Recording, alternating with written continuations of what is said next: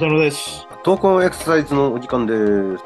今、体は行くという、えー伊藤麻さんという方の、えー本の話をしていまして、今日はその第3章。はい。はい、第3章はですね、うん。リアルタイムのコーチングっていう章題です。はい。えーで、自分を騙す画像処理というサブタイトルがついてますけども、画像処理ですね。ええうん画像処理の話なんですよね。うん。その前までは物事がこうできるようになるためには、まあ、その都度ですね、そのできることに置かれている環境、この環境の変化に応じてですね、やり方を柔軟に変えるという、いわゆるその変動の中の再現性、うん。えこれが重要であるということをですね、まあ、前のえー章では伝えてまして、はで、それをまあ、支援するためのテクノロジー、い。うん。このテクノロジーの仕事としてはですね、初心者に対しては、まあ、正解をですね、提示していくということであり、上級者に対してはむしろですね、うん。未知の探索可能性に誘い出すうん。ということが、まあ、探索性をですね、こう、十分に誘い出していくっていうのが、このテクノロジーの役目、役割だというふうなことを、まあ、ちょっと言ってきたわけですけども、この第3章は、その、では、テクノロジーはどういうふうに支援していくのかっていうことをより具体的に述べているところですね。ここでのテクノロジーは主に画像処理っていうことですよね。そうです。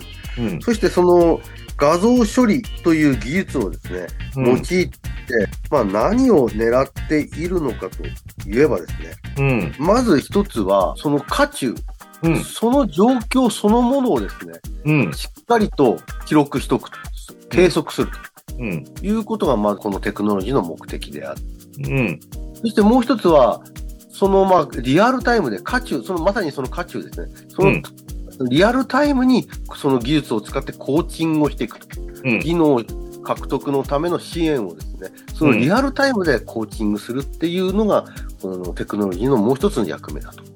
その渦中を主に2つに分けると、空間の渦中と時間の渦中っていうことですよね。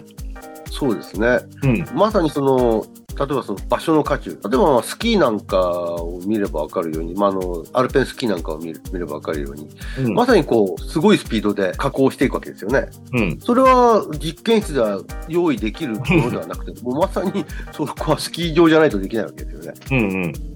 そういったその空間としての渦中をまず計測する、把握するっていうことは一つ大事になってくることになりますね。でもう一つは時間的渦中というのは、まさに今がどうなってるのかっていうことを記録し、そしてそれを知らせるっていう、そういった技術ですよね。そうですね。それにしかも、けん玉の時でね、言ってたような、ゆっくり見せるのと、逆に経験したことないぐらい早く見せたりする。うん。もしくは、動作の始まりから、その未来をもう予測できるという。卓球で言えば、球をポンと投げた時から、もうその球がどこにつくかっていうのが実は予測できるというね、非常に面白い技術がある。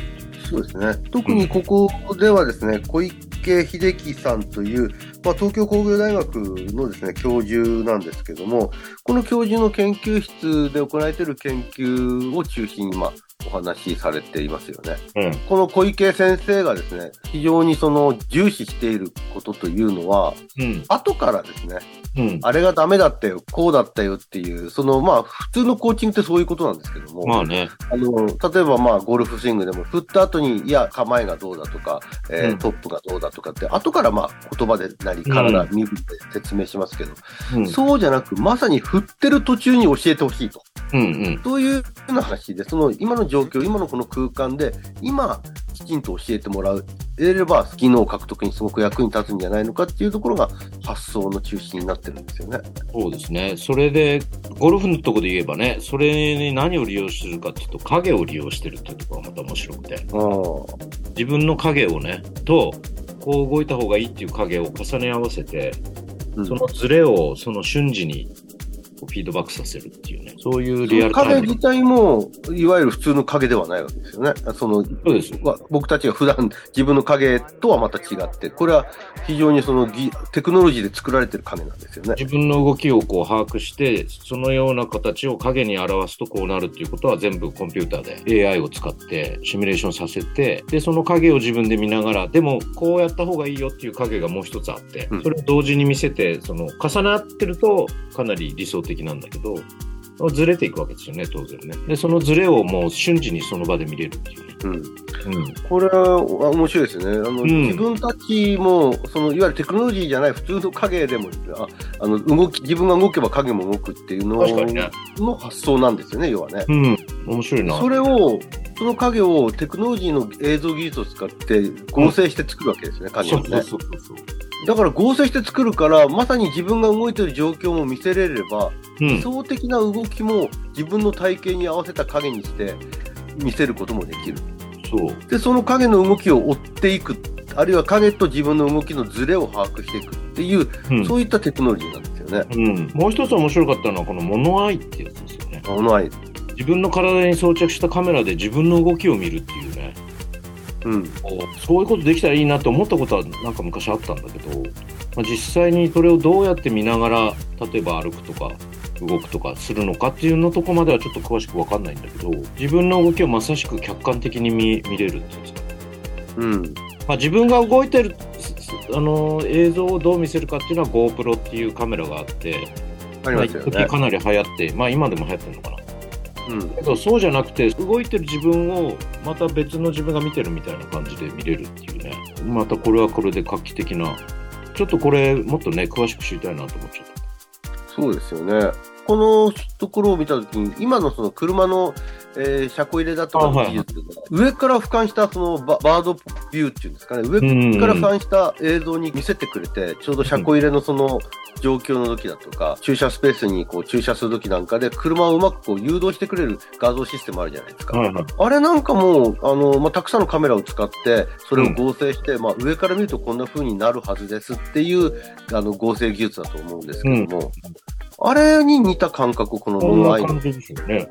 えうん。えそれが多分、その空間の計測につながっていくんだと思うんですけど、うん。その空間の計測の技術がリアルタイムのコーチングにどうね、関わってくるかはちょっとまだわからないところはありますよね。うん、なんかいろんな可能性が逆にねあるような気うんがす。る、、あともう一つ、時間的なリアルタイムを追求している渦中ですね。時間的な渦中を利用している、卓球の VR システムっていうんですかね、バーチャルリアリティシステム。うん、あれも面白いですね。そうですね。これまたスピードを変えたりできるんだよね。あのよくまあ卓球って、そのスピンをあの、例えば相手がスピンかけてきたときに、そのスピンに合わせたスピンをこちらでもかけてやらないと、ううまく返せれないっていうのはありますけども、うんうん。そそれってすごく難しいですよね。難しいですね。ね失敗することの方が多くて、なかなかその技能を獲得するのは難しい、えーものかなとは思うんですけども、そういったその卓球のような速い動きも、このバーチャルリアリティ技術を使って、球の回転の情報を教えたりだとか、うん。それから球の動き自体を遅くするように見せたりだとかして、まあそのバーチャルリアリティだから実際に球は飛んでこないんで、うん目で見たその見えている画像をですね、いろいろと時間的なものや、その回転情報だとかをこう提示しながら、えー打ちやすいように、対応しやすいようにコーチングしていくっていう、そういった技術ですよね、これ。そうですねしかもこれ念入れなことに触覚情報も与えてるんですよねそう、あの、自分が持ってるラケットにその触覚情報を入れてですね、うんうまくこうスピンがかかった時には、その振動を加えて、そう、どういう振動かっていうのを縦横とかで3通りぐらいに分けてフィードバックするというね。そうですね。目からの情報だけじゃなくて、触覚情報で、またそのもの、情報を伝えてるという。んしかもそれがリアルタイムっていうことですよね。そうそうそうそう。リアルタイムって、まあ、僕らもそのリハビリをしていく上うんうんで、すごく重要性を感じるっていうか、重要だと分かっててもなかなかできないんですよね。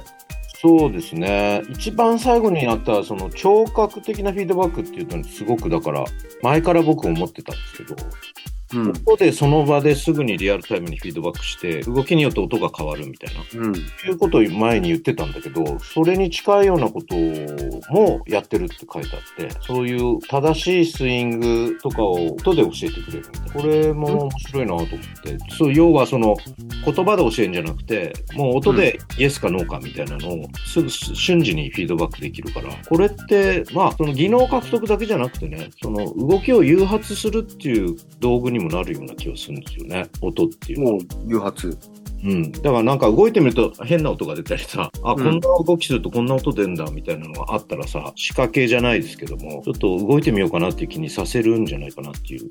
まあ、ここの話とはちょっと飛びますけども、そんなことまでちょっと考えさせられました。改めて。あのーあれですよね、あの、ま麻痺している菌だとかにフィードバック療法ってあるじゃないですか。うんうん。筋電情報を利用してこうやるんですけども。うん。まあそれ筋電のその波形として視覚情報としてフィードバックする方法もありますけど、うん。音使うやつもありますよね。ありますね。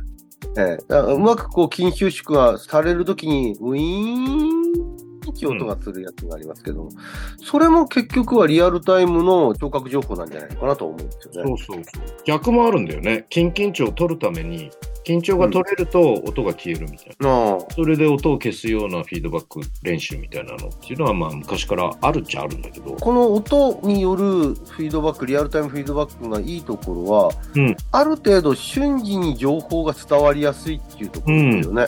そうですね。あの、どうしてもこれがテキスト化、言語化されたものだと、うん。その喋ってる時にはもう次の動きに入っちゃってるっていう。うん。例えば歩行なんかで歩様をこう修正しようなんていう時に、股関節をもっと上に上げて足を振ってっていう時にはもう振り、振り終わって足ついてる時っていうことが結構ありますんで、うんそういった意味で言うと、音でうまくいってる時にはいい音が出て、うまくいってない時になんかずれてる音をしてるっていうことの方がむしろこうコーチングの役割を果たせれる可能性はありますよね。そうですね。その全体のユニットは崩さずにできるしね。うん。あの、分解せずに済むし。だから、あまりこう、ああだこうだとこう、言葉で言うより、何か僕たちもむしろ音だとか 身振り手振りで見せてる方がいいのかもしれないですよね。うん。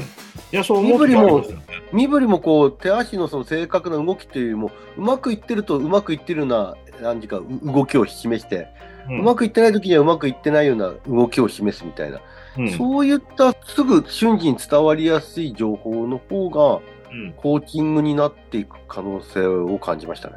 そうですね。まあ、前回やったあの技言語もそうですけれど、うん。まあ、言語というよりはもうすでに音だよね。うん。そういうフィードバックっていうのはすごく運動学習に有用な気が、またさっき言ったように運動を誘発する、うん動く動こうかなっていう気になる、そういうきっかけにもなるし、すごく可能性が、また改めてね、これはなんとかそういうものを作れたらいいなと思ってます。そうですね。うんまあ、ついつい自分で反省するのは、いや、うんそうじゃなくて、そうじゃなくてって言っちゃうんです。どうしてもそれはちょっと戒めなきゃいけないなと思いましたね。そうだね、ダメなことばっかり言われてもね、のフィードバックで、じゃあどうしたらいいんですかっていう答えにはならないから、うん。